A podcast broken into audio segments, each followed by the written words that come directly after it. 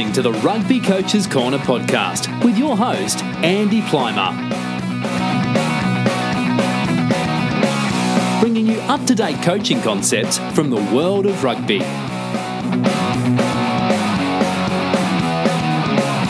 Sharing ideas to make the game better.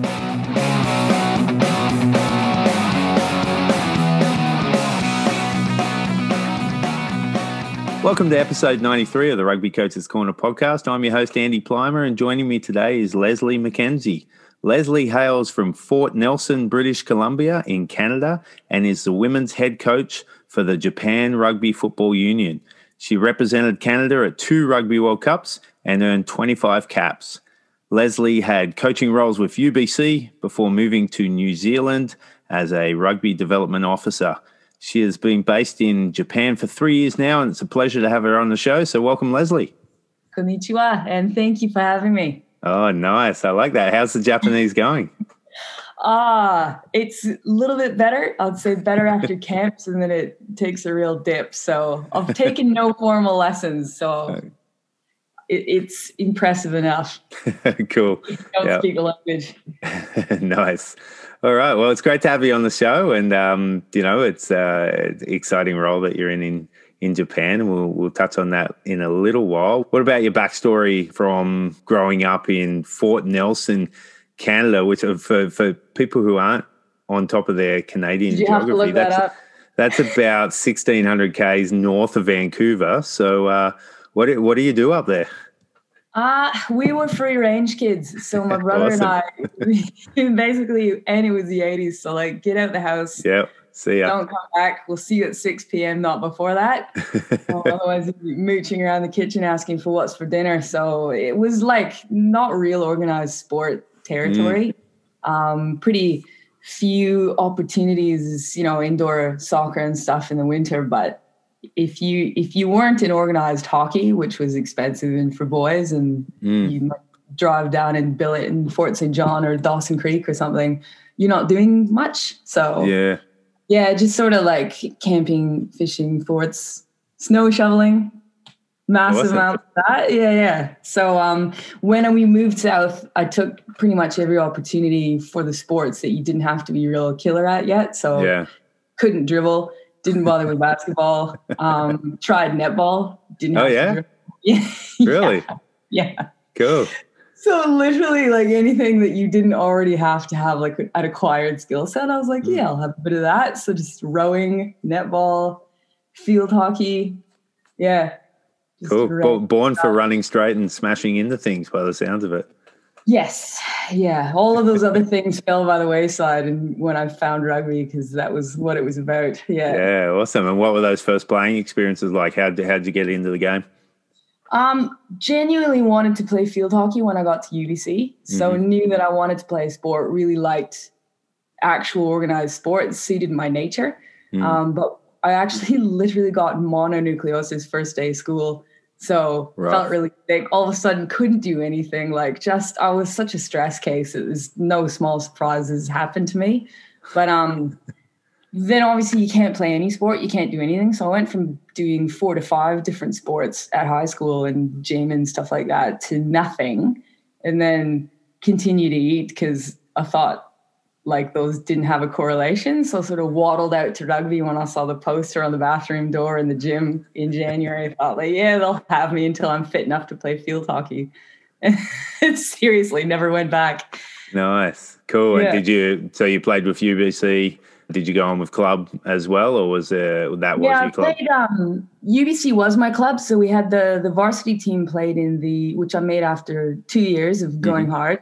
Awesome. I, um, played four years or my five years at varsity, and they also played in the BC Women's Premier League as well. Yeah.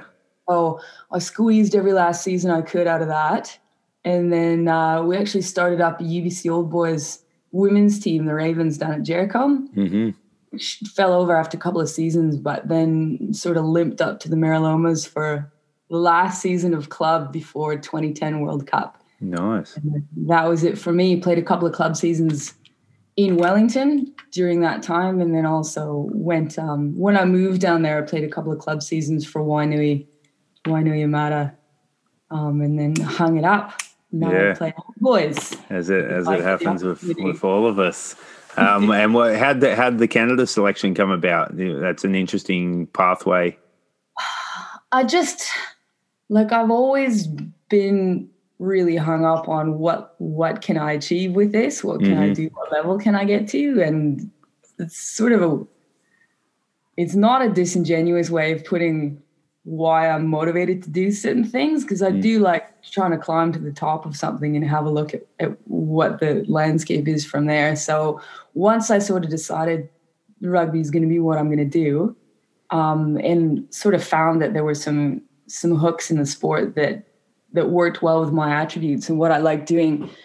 It was just sort of natural progression. Like I'm not going to stop until I get to the highest possible standard that I can reach. Mm, So I spent one year, like you and I talked earlier about rugby being a late entry sport. I spent one season, two seasons with Canada under 23 program with um, Sligo, Rick Suggett, and Spencer Nice. Robinson, which was nice. It was awesome. Really um, foundational in terms of, of what I wanted my Canada experience to look like. But there were heaps of girls around me at UBC and onwards that had played, you know, under 17 Canada, under 19 Canada. And I felt really um, sort of behind the starting line on that. Mm. Realized, you know, later with some with some perspective that wasn't necessarily the case because you are a product of everything that you've done prior to. And Yeah. there's some really great cases for range rather than sort of a Tiger Woods style entry to the sport. Um, yeah, don't regret any of that. Certainly appreciate everything that I took into that in terms of what made me the type of player that I became. And then, yeah, um, seven years with the National 15s program was was great in terms of things that it teaches you about yourself, not necessarily in the moment, but upon some reflection later. Of course. Yeah. Yeah, and I think that's a good one for for player identification too. It's you don't have to have gone to this school or have played this many years in a sport like rugby. It's there is Mm. there's so much you know general physical attributes that you can bring to the game, and with with time and effort, uh, players are going to potentially produce for you.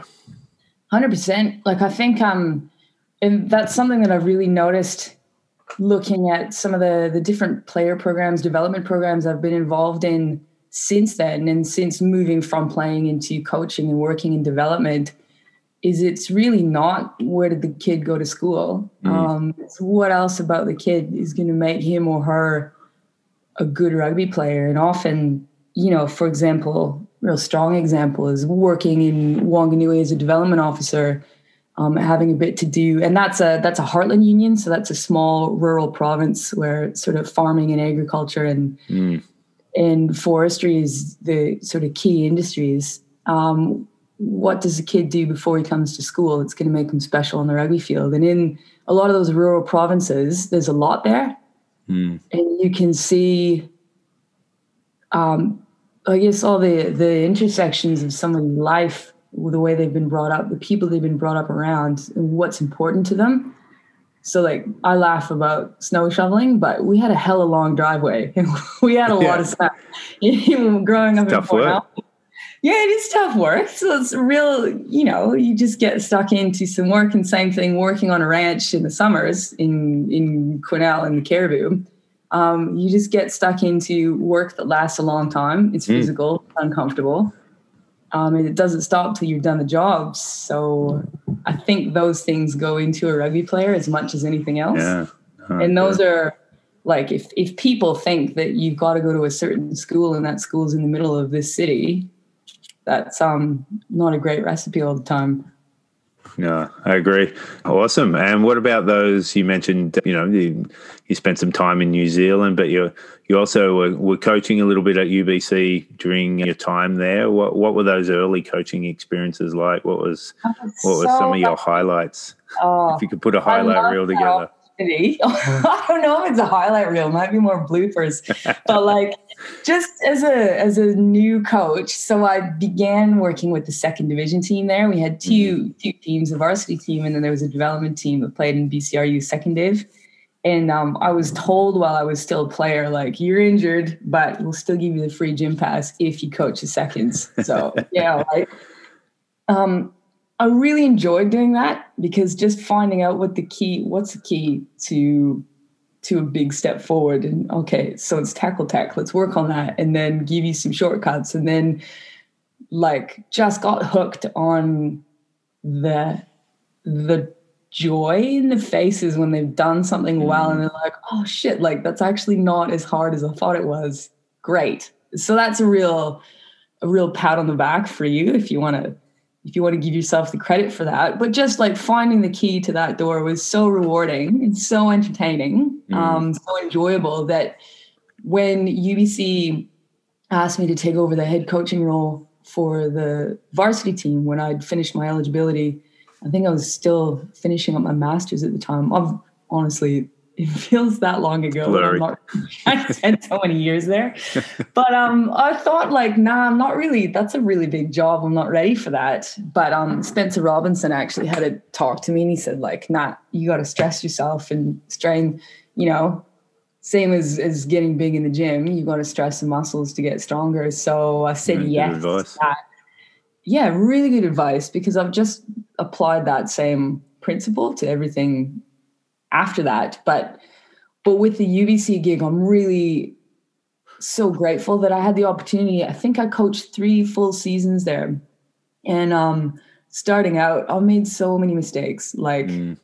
and like in terms of highlight reels, genuinely it would have been so many more mistakes than than highlights in terms of what I did. But the whole thing was a highlight in that like learned so much about how to interact with people and what some of my weaknesses were. Like Mm. it's a it was a running joke by the time I left, but I felt like I had to put distance between myself and the current players because I was so young and I was only recently removed. And like, I think I still had a bit of chip on my shoulder as an old vet, you know, like, oh, these kids these days, Mm. Kids like, today. yeah, kids these days, four years younger than me. Um, so it became a joke because like I was quite prickly and like, oh, I'm not, I don't hug people. And then I was like, oh, maybe I do hug people. And just I couldn't be genuine to myself. It was super weird. But it was funny. And by the end of the time I was there, like most people just laughed at it, which was Yeah. funny, Yeah. myself included. But like those opportunities to to try things and then to see how they worked and oh yeah, a bit heavy handed with that, or you know, this was really helpful in terms of how do I see her as a person first. Like loved that stuff, and then had some good support from some people back in New Zealand around um, just what's real key. So you're starting basically from scratch.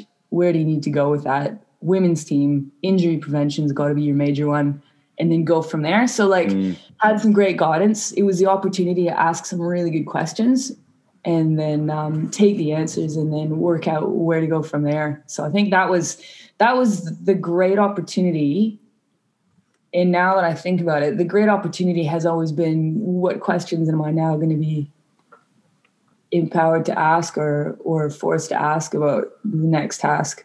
It's cool in terms of, of finding out and developing. Yeah, for sure. No, it's it's important and it's a it's a, a good philosophy to have. And you know, obviously New Zealand shaped your your coaching philosophy quite a bit while you're there. Can you can you briefly explain your time there and and what that actually did uh, in terms of impacting your the way you coach now? Yeah, I think so. And I think again, Andy, like when I say the the time as an athlete gives you an opportunity to reflect, but maybe not till later. And my time at UBC gives me the opportunity to reflect, maybe not till later. Same with New Zealand. Like I was thinking about that question and what's going to be my answer to that. And I think just overall, um, I ended up dealing with a lot of different kinds of teams, different ages, um, men, women, boys, girls, mixed at schools, like different kinds of schools. And so at the front end of things, I think the tendency is to to try and fit the same shoe on every foot and be like, Mm. right, this is what I think, this is what needs to be done, this is how it needs to look. And then you go around and you try and enforce that onto every situation I think that's the early tendency to say like this is what I really believe in. I'll hang my hat on these couple of mm. keys, and then um, later on thinking about the efficacy of that and what are the what was the response like? Was it really good? What was actually the the good response in response to? It sounds stupid, but um the key threads there, I think, are everybody likes to learn something. Mm-hmm. So if you can if you can introduce the kind of environment where everyone gets an opportunity to learn, to be engaged, and to be like, oh yeah, that's cool. Like I feel like I can do that now, or I've got more mm-hmm. power to do that. Um, everyone likes to learn stuff. Everyone likes that challenge and that application. I think everyone needs to feel some joy in whatever they're doing in yeah. sport. I think enjoyment is really important, but the it's not for me. Joy isn't about like, oh, I'm really happy every day. It's like, have you been able to challenge yourself to overcome something and to find some joy alongside your teammates in a cause and a purpose? That's where I think rugby really serves us and serves that idea. And then um, you need honesty to bring all of that about. So that, that's sort of my coaching philosophy is opportunities for um, for bravery and challenge, opportunities to find joy, and then um, honesty is what's going to underpin that. So if you haven't got that sort of feeding into the challenges, how do you challenge people? How do you question them? How do you um, provide the platform to create those emotions?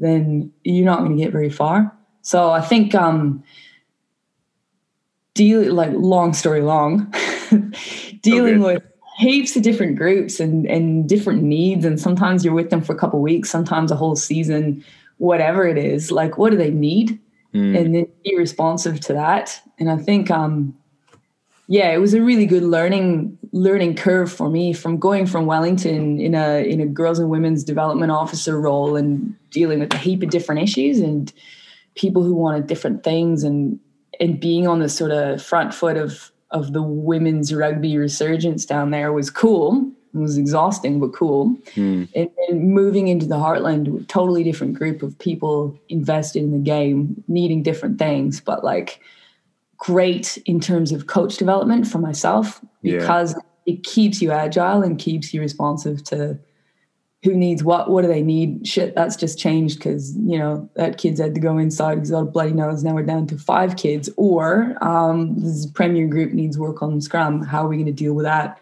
Where do they come from today?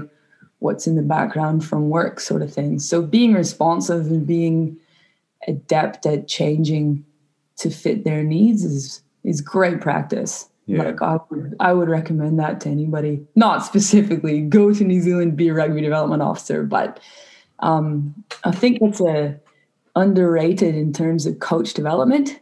Mm. Is getting across a number of different environments and different populations.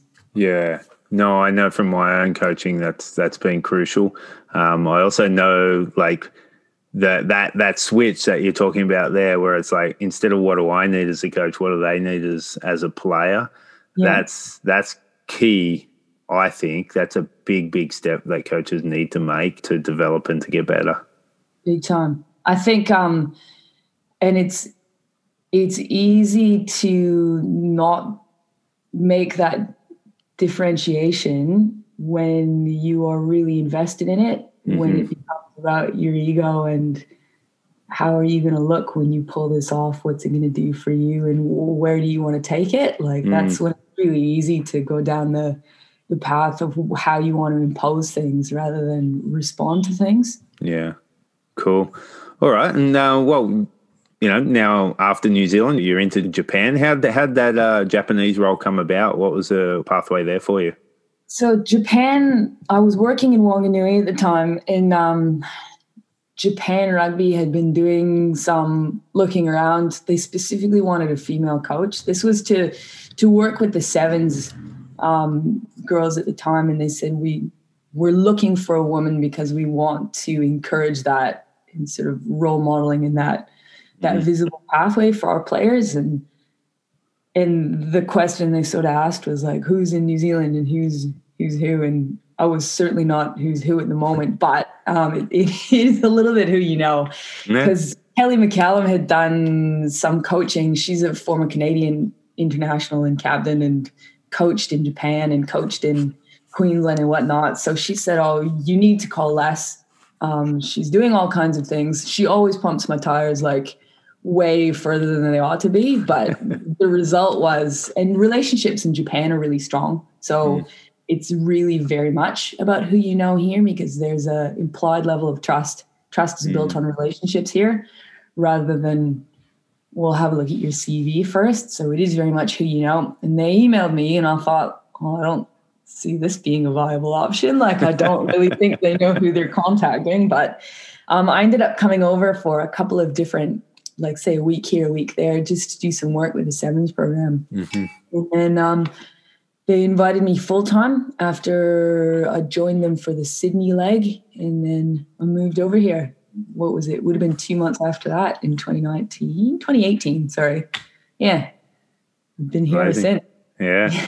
yeah. And what uh, what's that what's that culture shock like? Of are you in are you in oh. Tokyo or no? I'm not. I'm in the I'm in the country actually. I'm in um, Saitama is the province. It's an hour bit up and to the left of Tokyo, half an hour on the Shinkansen, hour and a quarter by pleb train, and it's right in the middle of a bunch of fields. So like this is farming country, right? Um, which is great for the dog. So there's an open space, and that was part of the thing. The deal for me is like I need to be able to bring the dog because I got him in Wanganui, and I can't get rid of them. So yeah, um, I've got a house, with a little bit of a yard, and I've no, like you picked up another dog for my twins. so, um, but it is, it's a nice, it's bloody hot in the summer, like not too an Aussie, but it's it's insanely hot in the summer. So it is a bit of um character building. Mm. Here it's been a three plus years of character building through the yeah. summer months, but yeah, so what's the what's the state of the the women's and girls game in Japan? What how are things progressing there? What what are the where are the hot spots for for playing and those kind of things? So one of the one of the reasons I'm here in Kumagaya is they based the women's sevens here. So the women's okay. seven have a resident. It's sort of residential, but they're almost never home. So they're mm-hmm. always sort of going in into camp somewhere else, or at least prior to COVID. Um, but they've got a really strong club program here. And sevens has been the game, the women's game in Japan for the past several years, probably mm-hmm. since the, the Olympic status was formally announced. Um, that's where all the sort of the money went into. And there's been a 15s program, but it's the kind that you know countries dust off a year or so prior to the World Cup qualifying or the mm-hmm. year up. So that was what I inherited in 2019 was was a long dormant 15s program. Um, and some girls that were not disillusioned but just sort of you know there's that that sense of what about us? when you see heaps of money going into a really well resourced well funded seven series. Um, mm. it's got a mega sponsor. Like i'm going to a, a sevens tournament this weekend it kicks off the Taiyo Seimei series um, in tokyo. It's at Chichibunomiya stadium. They play in huge stadiums this is a yeah. huge cost, the sevens comp, and then 15s is very much the the poor cousin at the moment. But that's part of the challenge is I want to change that. So mm. we want to change that stature because there's some really, really good girls coming through the high schools in terms of 15s. We've got a brilliant um, under 19 tournament, Kobelco under 19 tournament end of August, unless it's a COVID year. So last year's was canceled, but there's some some great talent, some great capabilities, but we just need to keep those bigger girls in the game and, yeah. and invested in clubs need to see that 15s has got something to offer them. Yeah, for sure. Well, that, that probably leads me to my next question. How are you approaching the role in, in terms of profiling your your team style of play? You know, you mentioned genetics is probably on play there in terms of physical attributes, but also the size of the player pool. How how are you going about that? Yeah, the size of the player pool is is it's going to be the ultimate sort of parameters for any kind of decisions you think as a coach you want to make. So mm. going to be limited by that. But um, anyone who watched Japan in the 2019 World Cup, and everyone should have because they mm. were outstanding, you know, they know how Absolutely. we're going to play.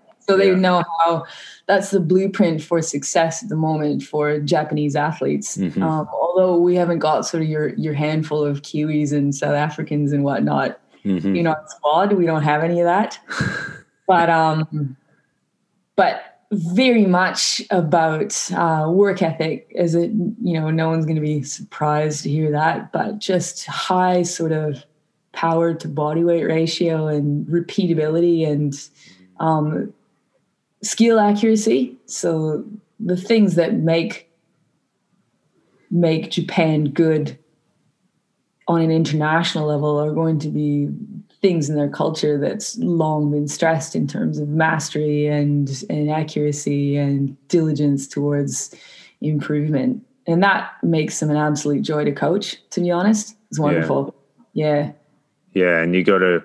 I think coming in as a, as a coach, you've got to mold your culture that you want of the team around what the culture is of the country. You can't you can't implant a culture that you think is going to work with that team. No, I think I remember the press conference when when I was announced as a head coach and somebody said, Oh, you've been in New Zealand for the last whatever years. Like, are they gonna play like the Black Ferns? Like, no. oh no, I'd be gone pretty quick if that was the case. Um, but yeah, I mean it is like you said, you've got to be able to put aside what what you are and Mm. what you you think is probably key and then to be honest, I think probably the moment I'm a good fit for them Mhm. because the things that that I think are important and at the moment it won't shock anyone if I say that um, our entry ticket to the international game is improving our ability in contact. No one's falling off their chair hearing that. So um, it happens to be an area where I enjoy coaching, and I Yeah. think there's a lot of gain to be made in the women's game on that sort of that ticket. So yeah, I think Okay, at the moment I'm a good fit for them, and then we'll see how they evolve past me in the next couple of years. Nice one. Well, you just you're just out of a camp with the women's team. What did that look like? How, how long were you with the players? What kind of structure was it, and what kind of cool things did you get up to in that that time? kind of cool things. So we um we had them for five days, and they're actually, like I said, they're on the front end of their seventh season now. So we knew that imminently they were going to get hammered by sevens programming, sevens training, sevens, seven, sevens. So we thought, well, um, we're not going to hit them with heaps of of big picture game stuff, and we're not going to hit them with lots of of um, you know systems and and play from set piece because that's relevant for them for the next couple of couple of months. Yeah. So what what the focus ended up being, and also we were at the um, International Budo University, so that's the Budo is martial arts, and so we were in the land of dojos and mat rooms and whatnot. Oh, so we perfect. set we always set up a mat room, and our team room is our mat room, and we ended up spending most of the camp on the mats, um, either doing workshops. Like this is a good window to talk about sleep for us. Mhm. We know that they're probably awake too much on their screens too much, and then just some some breakdown stuff and some ball into contact stuff and just things that like will close this chapter, this sort of 15s chapter, especially knowing that the World Cup's going to be postponed. We'll close this and we'll give them some tools for the upcoming seven season, and that's that's it. We just wanted a chance to be together and and have a bit of closure. Yeah. Um, and then, yeah, in terms of cool things, what do we do? We brought the injured players into this camp. And on the last day, we staged like a, oh, it was a rescue. We got them to film a video and then say, like, we're lost and we don't know where we are. And you have to come and find us, but you need to bring supplies. And so we had uh, awesome. a bit of a challenge. So they had to get up sort of to a, a scenic lookout that was a bit of a half hour run through the streets, down the hills, up the hills. And then they had points for which gear they took with them. So jugs of water or tackle bags or boxes of energy proteins or whatever. So yeah, it was it was entertaining on the last day. Epic. That's right up my alley. I love that stuff. I do the whole camp like that. yeah it just um yeah like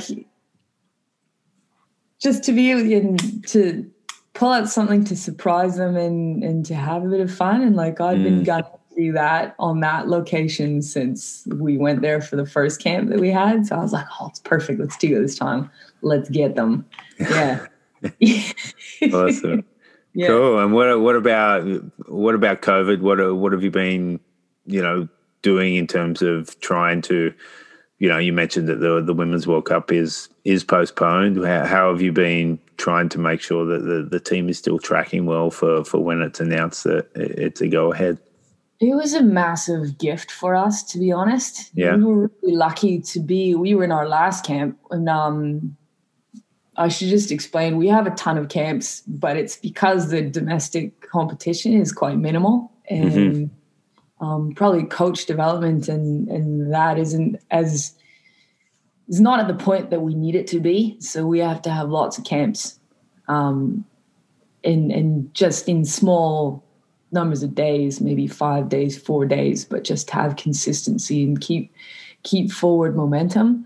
So we were lucky enough to be in camp when we got that information. It was the last day we actually woke up. We were meant to play a game that day and said, right, we're going to do this a little bit differently. Here's the news. You would have heard that. We're going to have a chat about it, have a talk. You old girls that were at the last World Cup, you go away, have a talk about your feelings, do some crying if you need to um, babies over here, middle girls over here. Everybody have a chat, and then we'll we'll do some work on the field if you want in the afternoon. Play some play some games or whatever. So we changed that, and it just like that would have been probably harder to deal with if we hadn't just been through the last 13 months of changing this, changing this, changing mm. this. And everyone's adept at at footwork now and agility around that corner and like okay now what the hell are we going to do so i don't even really i don't see it as an issue anymore because yeah java is just constantly like right didn't work what are we going to do now right mm. we're not mm. going there what are we going to do now so and and probably now that i say that out loud lucky to have had the opportunity so many times to change a position to change a plan to move on the fly um, Whereas if we'd had, so US have had a couple big residential camps, it's a lot harder when you're trying to get athletes from all across the country mm. to a big, big block camp. It's harder to change your plans. Whereas yeah. for us, we were just sort of light and nimble and yeah. Yeah, and that, that Japanese stoicism probably helps yeah, that does help. it, does help. But they're a young team, and that's what I was going to say earlier. Like we've been gifted. They're a young team. Um, we're not where we could be physically yet. Mm-hmm. We're better than we were, but we're not where we could be. So you know, another year. And luckily, we probably still enjoy each other's company at this stage. So it's good. It's always yeah. a bonus. It is.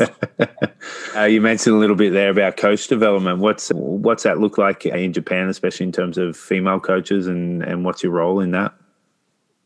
I don't actually. Yeah, like I. It's a really good question. So formal coach development is sort of closed to me because I don't speak the language. Mm-hmm and it is very formal coach development like i know there's a lot of paperwork that gets filled out and there's a lot of probably seminars that get attended to because I've seen people sort of going in and out of the little room at the JRFU and they're being educated. But as you and I could probably go on at length about, um, coach development is about getting the opportunities to coach, having somebody there to question, getting some feedback, doing mm-hmm. some reflection, and then sort of again. challenge. Yeah. And um, in that sense, I think it's got a long way to go here it's got a long way to go. And that's no different from a lot of other countries. Yeah. But what I'm trying to do, because I've been a coach educator, like in New Zealand, that was part of my role. And then it's always been something I've been interested in. And uh, what I'm trying to do at the moment with some women around me, and then with a chunk of my players, is is just begin that process informally. So mm-hmm we're not doing certification because at, at a certain stage, like screw certification, it doesn't mean anything. No, great. But what process can be is are you are you questioning each other? Are you developing an ability to be questioned and to look at what you've been doing, reflect and improve and enjoy that process? And um, we've got driver groups that are looking at different areas of the game. We've got sort of analysts that are working with those girls in terms of how do you see it? Um, how would you talk about that? Can you summarize your key points for the group? And then around me, um, I've got a couple of women that are coming along as coaches as well. So I think it's it's not a real formal process, but I do see it as my my obligation Mm. to to give on that level of things to the the Japan women's program and the domestic program. We we also try to invite like if it's not COVID, we try to say any domestic club coaches, you're more than welcome to come to any of our sessions. Like come, be in the camp. We'll help you arrange for accommodation and stuff, and then just ask anything you want. That's So, awesome. Yeah. Yeah, no, and that'll that'll pay dividends down the track. And you know, the the more the more female coaches in the game, the better. I'm I'm an assistant coach to a female coach, and I it's been a great learning experience for me. So I, I think um, you know the the game's for for everyone, and especially for a country like Japan with the women's 15s team, they'll they'll need that to to grow that game. I think so. I I probably think in Japan it's more relevant to actively develop female coaches. Um, I think just in terms of the the culture here Yeah. and the way it traditionally fits with who's doing the telling and who's doing the listening, you do need to intentionally build those groups. But I think just in general, coach development, like I'm not I'm not saying elsewhere that women necessarily need too much of a handhold. Like I think people are pretty well equipped to get on Mhm. with it themselves and then just to to keep chasing opportunities. But in Cool. Japan it's a little bit different. Yeah. No, cool. All right. Well, last question before we wrap things up. You were recently uh, a panelist on the Coast to Coast Coaching Conference. It was a uh, virtual conference put on by all the provinces here in in Canada. What were some of your big takeaways from from that experience? Because I've I've been on conferences before as a speaker, and I always get a lot out of it. And then I really get excited about then going and applying it. Uh, was there what were your big takeaways, and what were some things that you applied in particular? I actually didn't think that I should mention the answer to this question to you earlier, but to be honest, like I really enjoy being a panelist, but all of the stuff was on overnight. Yeah, so yeah, of course, the time change. Yeah, I actually didn't catch any of it. So such a terrible answer to it's the a last great question. honest answer. I love it. I caught um actually you know what I did enjoy though the morning that I got up to do my bit I think it was uh it was the the French language session with Yeah. Josh and Jamie Joss and and- Francois. Yeah, That was super cool. Yeah, Yeah. like I'd never I'd never had an opportunity to just listen to that kind of conversation or just rare opportunity. So I enjoyed that. It caught a bit of the 15s sort of leadership group having a having a laugh after that. So those Mm-hmm. were those were good. But in terms of the conference, I really enjoyed the opportunity to come and speak. But cool looking program. Yeah. Zero attendance from myself. yeah. Well, the te- the teacher doesn't have to attend all the other lessons. That's we'll we'll go off that one. But you you were presenting on you were presenting on in game coaching. I believe. Yeah. What, what what were some of your key messages there? I think the key one that I probably said was just like know when to shut up. So Mm. when are you actually when are you talking for you? When are you talking for your players? Yeah.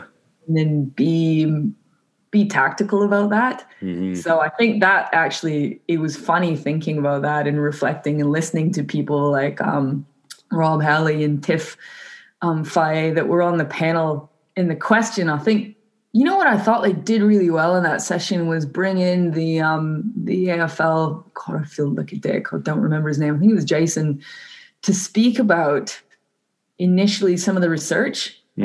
on uh, what do players hear from coaches Yeah. and what kind of messaging is actually effective and then thinking about that And how the scoreboard drives that too.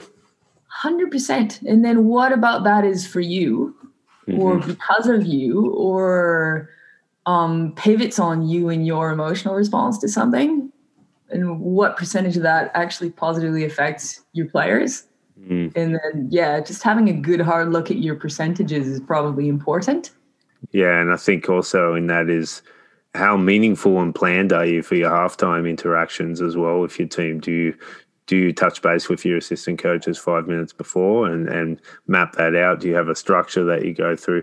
Do you make sure that the players are actually participating in that conversation, or is it just like press play and go?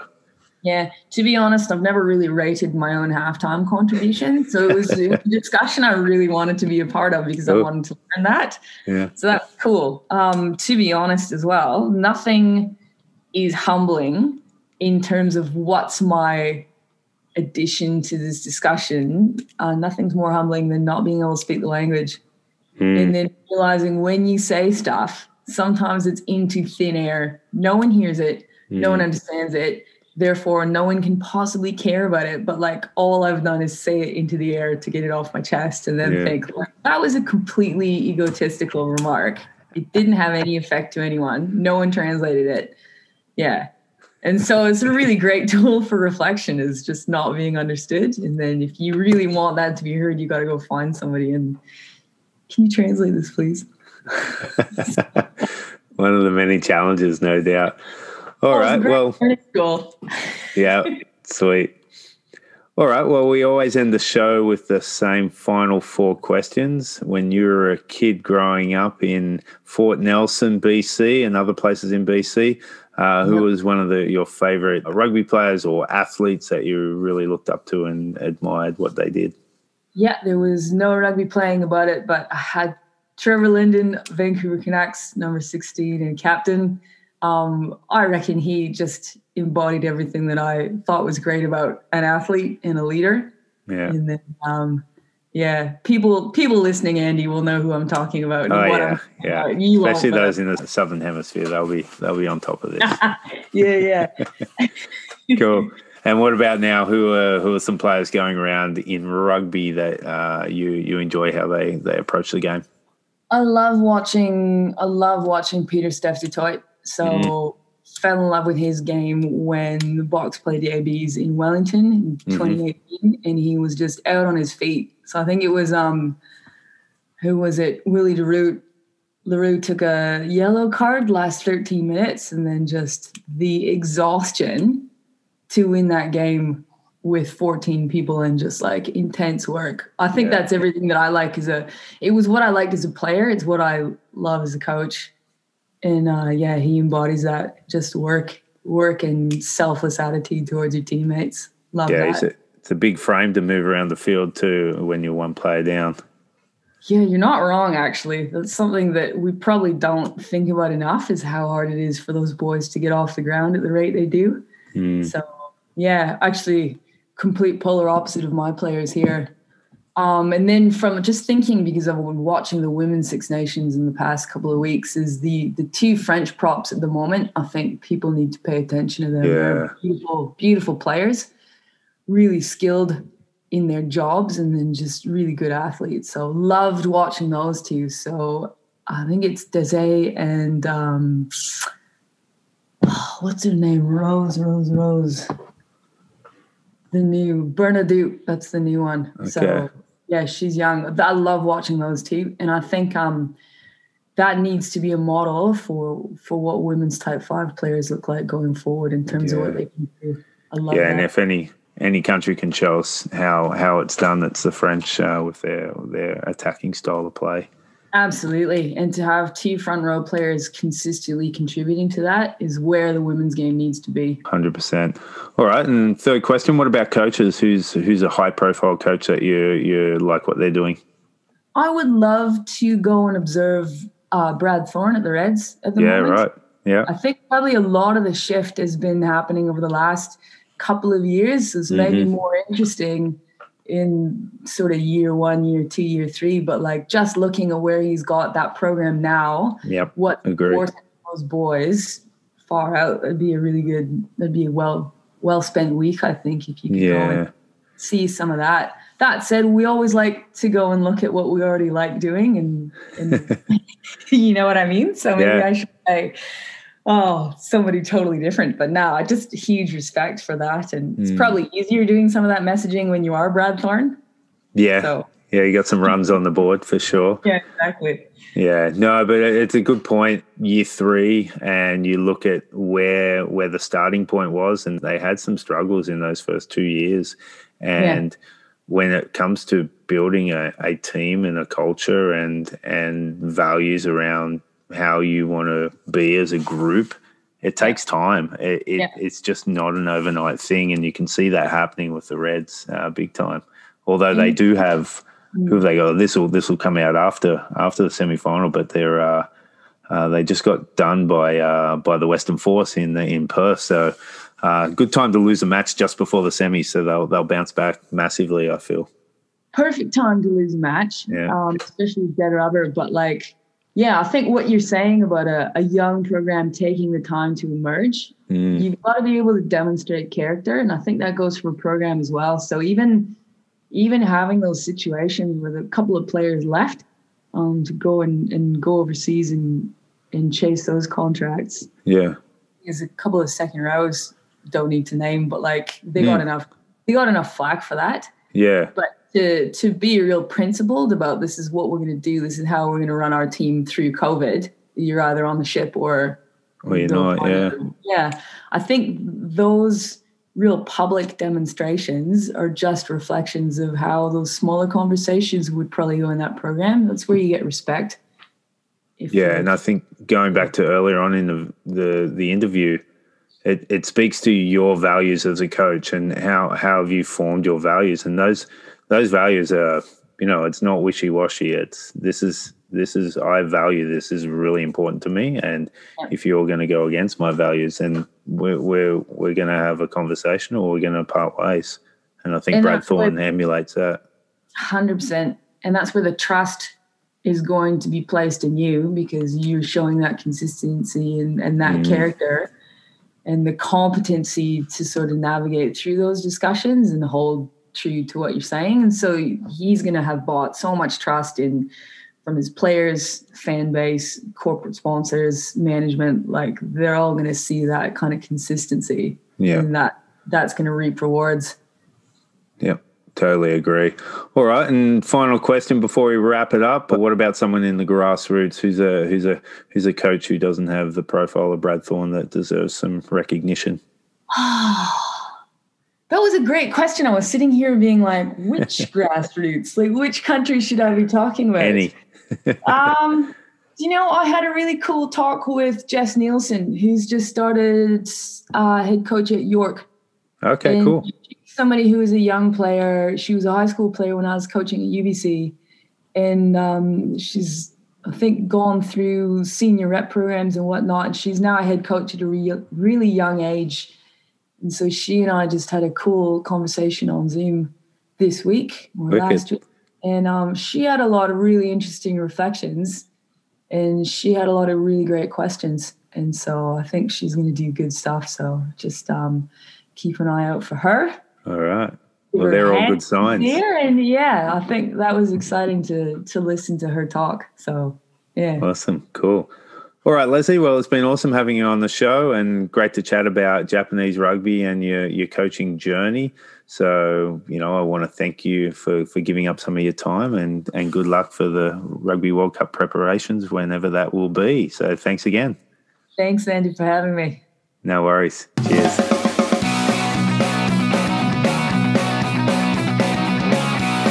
Thanks for listening to the Rugby Coaches Corner podcast. Enjoyed the show, please leave a review via iTunes and keep listening for the next episode.